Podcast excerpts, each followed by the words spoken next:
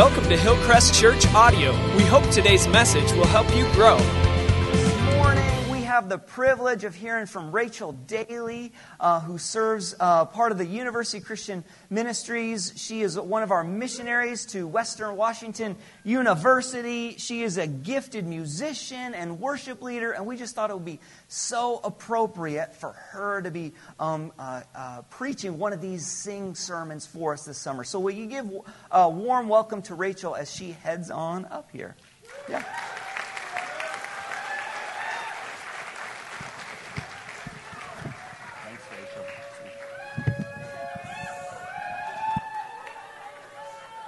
Nobody look over there. oh my gosh.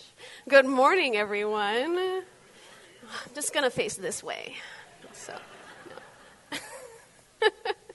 it's really good to be here with all of you today. My name is Rachel. Uh, and yeah, like Tim said, I'm on staff with uh, Campus Christian Fellowship up at Western Washington University. And we are indeed in a series about singing how God meets us in the music that moves us. And this is really exciting for me um, because I'm, I mean, I, am, I do worship, but I also just, I think my favorite time to sing is when I'm alone in a car or in my house. That's like the best time. If, if you're ever like alone in a house and you're like, I don't know what to do with myself, think about it. No one can hear you. This is the time, right? There's just nothing more fun than, you know, belting Broadway show tunes or whatever you might prefer. Uh, really loudly when no one can hear you. And another way that I uh, that singing and song is a part of my life, I really love to make playlists.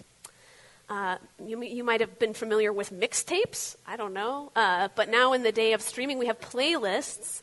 I, I make playlists for everything. I have a workout playlist. I have a dance party dance playlist. I have my epic soundtrack playlist, so that when I'm doing my taxes, I can feel like I'm in Lord of the Rings. Uh, really, yeah, one of my favorites. And I even I even have a playlist for this sermon, which I thought maybe that would be fun to share with you guys. Uh, just kind of some songs as I was preparing that uh, came to mind. And so if you if you have Spotify and you would like to have this playlist, you can just point your camera phone at this QR code and it can be you can have it as well. Um, but playlists are fun because you can like curate your own experience, right? You can pick songs, you can put them together, you can almost tell a story with it. And it kind of makes me wonder if you could make a playlist that told the story of you. A playlist that was like a series of songs just telling the story of your life. Um, because music is really tied to memory, right? Uh, you know, you, couples might have a song that they call our song from a, their wedding day or a first date. Um, when I was a kid, my mom would listen to Celine Dion while working out in our garage. And so to this day, when I hear that Canadian's voice, I am seven years old, and I can see our garage has since been remodeled. It looks totally different, but I can see it exactly the way it was then. I know the color of the carpet on the floor. I can see exactly where my little playset was. Music is really tied to memory, right? So you probably could tell uh, the story of your life through a playlist. I wonder if you did that, how you'd put it together. You know, what songs would be on a playlist that told your story. Which ones would you pick to help remind you of those really significant moments or people or milestones in your life? And I talk about this because song and memory, song and remembrance, are tied together in Scripture as well. In fact, you could say that God's people had a playlist. God's people that we read about in the Old Testament. The people of Israel had a playlist of songs to help them remember their story and their history with God. They had songs to help them recall significant moments in their history, like the crossing of the Red Sea, when God parted the seas and, and saved his people. And they had these songs of remembrance because remembering was critical to their relationship and worship of God. In fact, Scripture teaches us that remembering is an essential component of faith. Whenever you see in the Old Testament the people of Israel kind of like getting off track and you know going crazy, it says they forgot God. They are charged over and over again to remember Him, to remember their history with Him. Remembering would result in faithfulness and obedience and blessing, and forgetting would result in apathy, idolatry, and ultimately exile. And they were especially encouraged to remember God in times of suffering or trial or distress. So, praising God for his goodness in the past was to remind them of his blessings and build up their faith in the midst of challenges or threats. And we are often encouraged to do the same, right? To remember as a way to build up our faith. We sing songs like, This I believe, this is what we believe. Recently, I even had a pastor friend counsel me that when I'm struggling to see God in my life now, I need to remember what He's done in the past. Or it makes me think of this quote I'm going to put up from Charles Spurgeon, where he says, Memory is a fit handmaid for faith. When faith has its seven years of famine, memory, like Joseph in Egypt, opens her granaries. I love that quote. It's a beautiful quote, right? And everything I've said about remembering as a way to build up faith is true. But here's the thing it's not always quite that simple. I mean, think about that story of the playlist of your life again, right? Imagine if you were listening to it right now. I wonder what narrative would the songs on that playlist shape for you? I wonder if you would find yourself listening to certain songs over and over again, or if there would be songs you would wish you could erase. I wonder what emotions it would bring up for you. Would you find your heart warming toward your past, or would you want to flinch away from it? I think we all know that for as good as memory can be for our faith, it also has its pitfalls. Another quote about memory that says things a little differently is from the poet Mary Oliver. She calls memory a golden bowl or a basement without light. Memory can be a source of joy in dark moments, but it can also trap us in nostalgia or pain. Because memory ultimately is the story that we tell about ourselves and about God, and there are wrong ways to tell that story. There are wrong ways to remember. You know, maybe you've known or been the kind of person whose, you know, your identity is like completely bound up with past achievements or past glories. That's a wrong way to remember the past, right? That can get you stuck. Or maybe you're more like me. I'm pretty nostalgic, and I can get so caught up in remembering how good the past used to be that I find myself unable to be grateful for the present. You know, sometimes I'm comparing this idealized version of the past to the challenges of the present. Or maybe, you know, there are some songs on your playlist that are just downright painful, and you just can't seem to escape them. So memory can all too easily become a basement without light. So it's no wonder then that in our culture we often find ourselves pushed to live in the present. You know, I think uh, the spirit of our culture might say, forget the past right? You're alive right now. Now and the future is what matters. You know, mute the playlist. Don't dwell on the past, right? Even whether it's painful or pleasurable, just be here now. And, you know, that can seem like really good advice. And yet, in Scripture, we find this enormous emphasis over and over on remembering. So, if we're going to trust Scripture and you know, I'm, I, I am. I don't know about you guys, but I assume that if you're here today, you're at least interested in hearing what it has to say. Um, then, despite all the ways that it's possible to remember wrongly, there must be a way to remember rightly. There must be a way to remember in such a way that it builds our faith rather than hinders it. So, we're going to talk about that today. And in order to do that, we're going to look at one of the songs on Israel's playlist. We're going to be in Psalm 77. If you have a Bible, you can go there. We're just going to be in that psalm for the rest of today. And we're going to hear in the heart of this songwriter just why I think God cares so much, not just that we remember, but also how we remember. We're going to let him model for us how to remember rightly. So, a little bit of, uh, of intro here. Um, if you're reading the first few verses, you'll see that he's encountered some kind of distress, this psalmist. We don't know what it is, um, but we know it has caused him to be up late, crying out to God, and we know he is so distraught. At one point, he says he can't even speak, right? So something, something's gone on. He's having a hard time.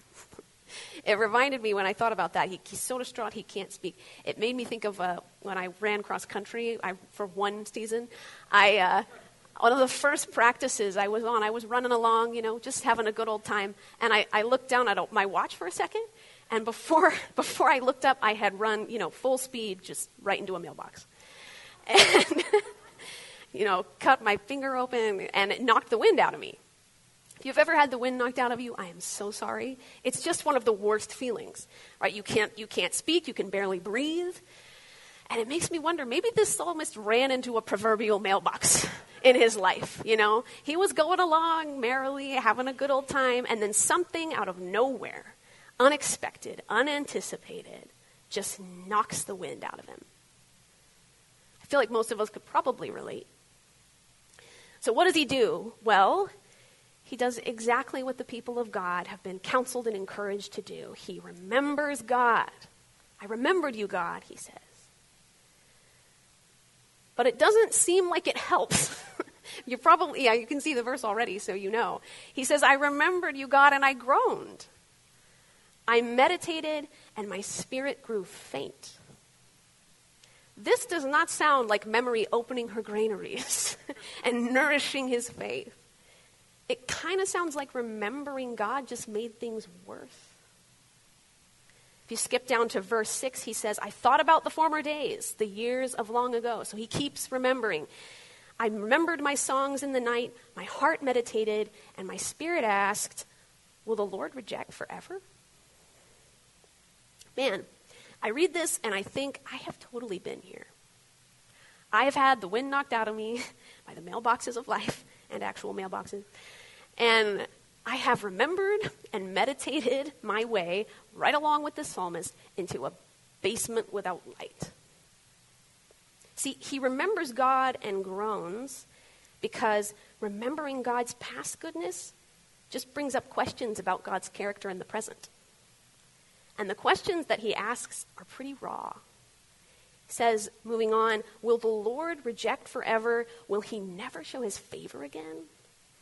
Has his unfailing love vanished forever? Has his promise failed for all time? Has God forgotten?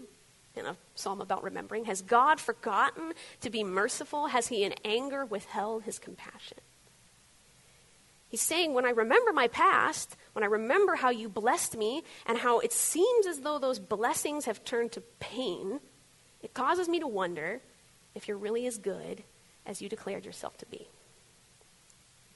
When I read these questions, it makes me wonder are there questions that we haven't dared to ask God because they feel too big or too scary? Are there questions that you have been afraid to ask God because they feel just too big? If there are, can I just challenge you to ask them anyway? Because you know what? Sure, the psalmist here is struggling right now, but he's doing one thing right. Wherever remembering takes you, even if it takes you into a dark place full of questions, take those questions to the Lord. He's not afraid of our questions. And this questioning of the psalmist culminates here, which uh, I'm going to actually read this next verse out of a different translation from what I've been reading so far. If you're reading in the NIV, it'll say something a little different. Um, but many translators and commentators think this is actually a better way to read this verse. Um, most other versions, other than the NIV, will say something like this. So I'm reading this out of the NASB. He says, Then I thought, it is my grief that the right hand of the Most High has changed. I mean, this is it, isn't it? This is why memory becomes a basement without light. This is why remembering our stories doesn't give us that upwelling of faith that our spiritual teachers assure us that it should, because the source of our grief is that it seems like God might have changed. Something about the psalmist's circumstances. Maybe it's, maybe it's a terrible event. Maybe it's just a feeling of distance that he's never felt before, is such that it causes him pain to remember God's goodness of the past because it seems like that goodness is now nowhere to be found. Memory becomes a trap when our past or present pain convinces us that God's heart is not truly for us. I'm going to say that one more time. Memory becomes a trap when past or present pain convinces us that God's heart is not truly for us. But maybe there's a different way to remember. Maybe there's a different way to tell our stories, a different playlist of songs to shape how we see them. Right here, out of this moment of confusion and hurt and questioning in the psalm, there is a sudden shift. It's almost like the psalmist just takes a deep breath and he shifts to the next track and he cranks up the volume and he starts to sing another kind of remembrance song. He says, verse 12, I will remember the deeds of the Lord. Yes, I will remember your miracles of long ago. I will consider all your works and meditate on all your mighty deeds. There is something different about the way the psalmist is remembering right now and in the following verses from what he did in the first half, right? You can hear it in how he's declaring his intention. He's doing this on purpose. I will remember. Yes, I will remember. He is purposefully shifting the attention and focus of his remembrance. So, what is different this time around? Well, uh, the first thing that's different is that now it's personal. Now it's personal. And what I mean by that would be really obvious if we were all reading this in Hebrew. When he says, I will remember the deeds of the Lord, the Lord there is God's personal name for himself, Yahweh. It's the name that he named himself to Moses way back in Exodus. And it's the first time in the psalm that the psalmist uses it. Every other time he mentions God, it's a different word. It's Elyon or Most High.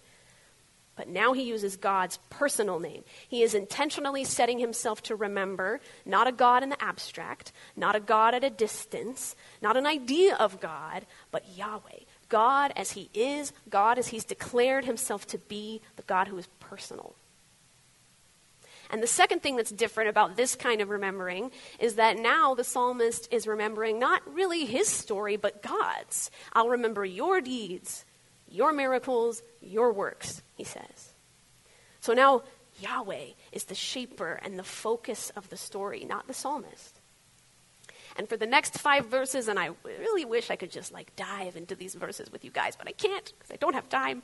But in the next five verses, if you read them, he uses just this incredible, powerful imagery to describe the parting of the Red Sea. This moment when God demonstrated his authority over chaos and nature and every other power by parting the seas and redeeming his people. And God just fills his view.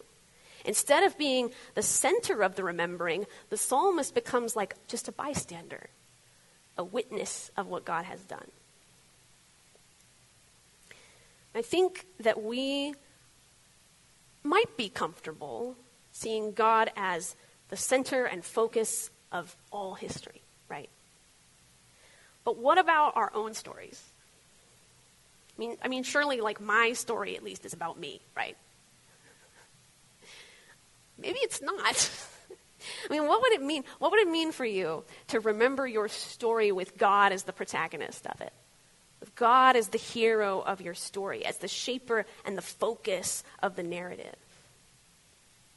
It might seem kind of odd to say that.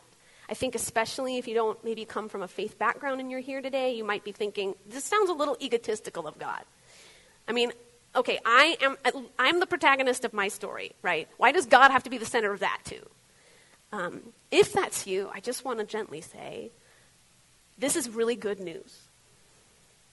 It's really good news that we're not the heroes of our own stories. We want to be sometimes uh, because we think that significance comes from being at the center. We think if the story's not about us, it means we're not valuable. But that is not the case. If this is God's story, that doesn't mean you're not valuable. It means that God takes your story personally. It matters hugely to Him. You matter hugely to God, and your past along with you.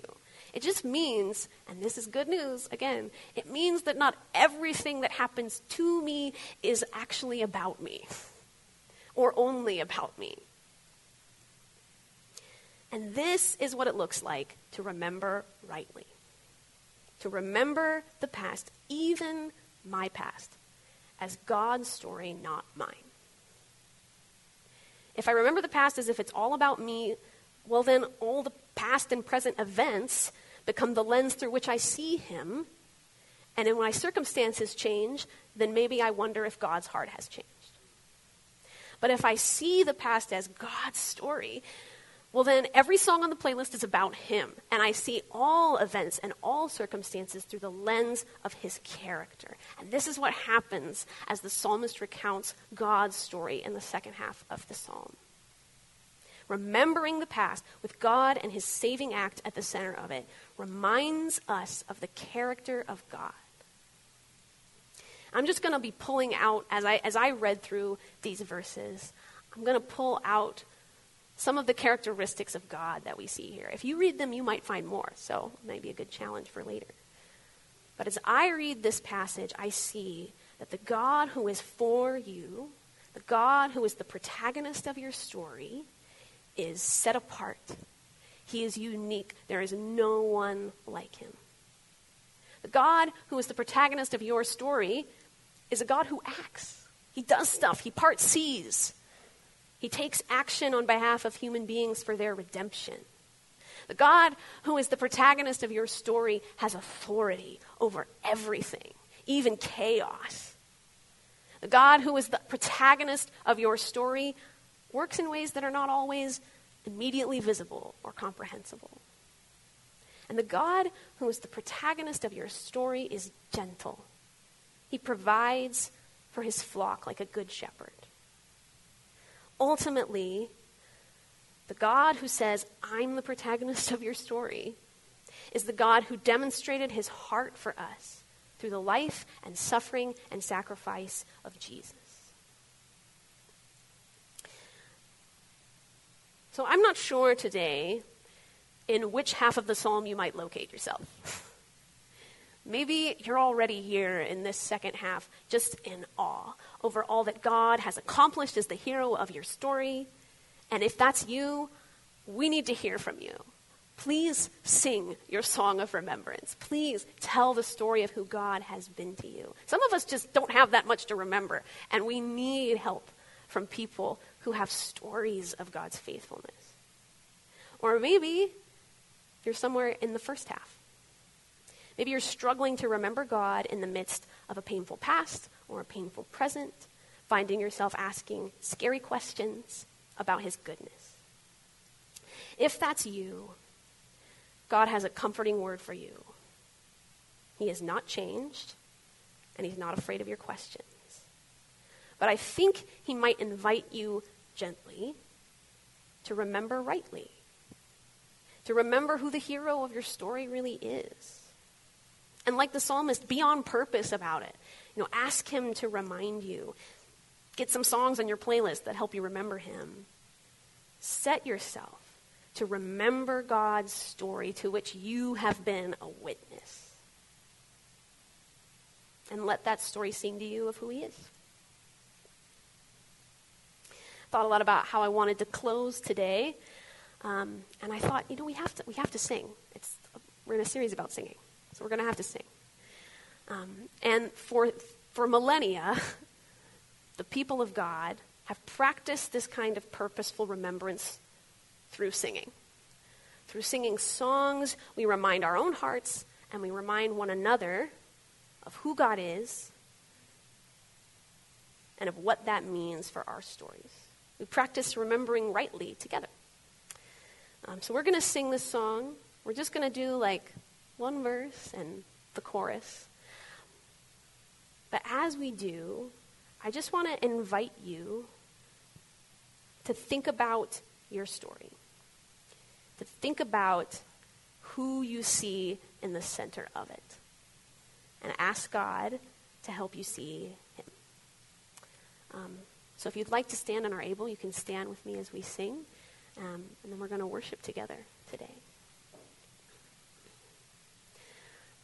Great is thy faithfulness, O God, my Father. There is no shadow of turning with thee. Thou changest not thy compassions, they fail not. As thou hast been, thou forever will be. Great is thy faithfulness. Great is thy faithfulness. Morning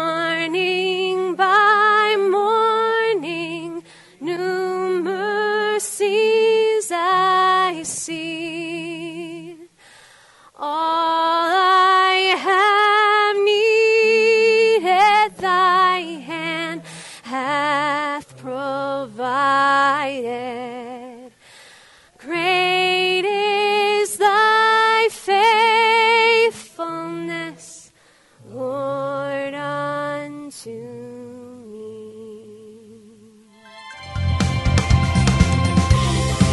Connecting with Hillcrest Church.